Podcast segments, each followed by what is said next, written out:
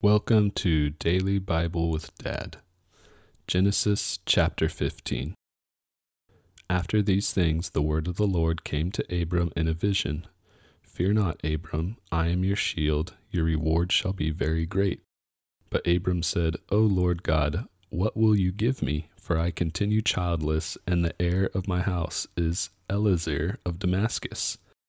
And Abram said, Behold, you have given me no offspring, and a member of my house will be my heir. And behold, the word of the Lord came to him This man shall not be your heir, your very own son shall be your heir. And he brought him outside and said, Look toward heaven and number the stars. If you are able to number them, then he said to him, So shall your offspring be. And he believed the Lord, and he counted it to him as righteousness. And he said to him, I am the Lord who brought you out from Ur of the Chaldeans to give you this land to possess.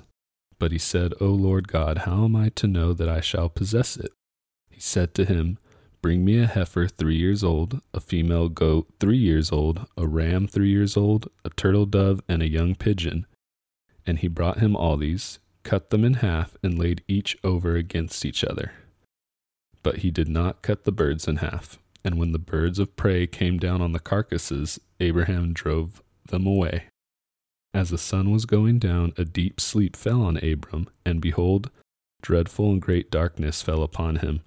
Then the Lord said to Abram, Know for certain that your offspring will be sojourners in a land that is not theirs, and will be servants there, and they will be afflicted for four hundred years but I will bring judgment on the nation that they serve, and afterward they shall come out with great possessions.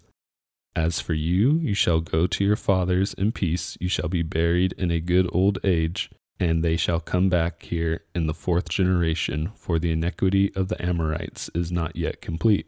When the sun had gone down and it was dark, behold, a smoking fire pot and a flaming torch passed between these pieces. On that day the Lord made a covenant with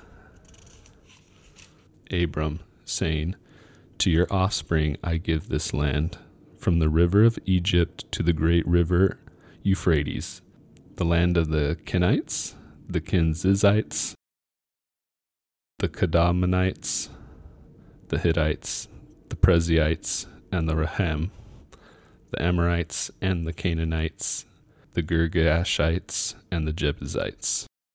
Dear Father, I love you and I put my trust in you. Forgive me for my sins and forgive those who have sinned against me. Thank you for this day you have given me. Guide my footsteps today so I can walk in the path you have planned for me. Grant me wisdom and strength to resist my temptations Give me the compassion and understanding I need to be a good husband and dad. Draw me close to you so I may love you and others more. In your holy name, amen.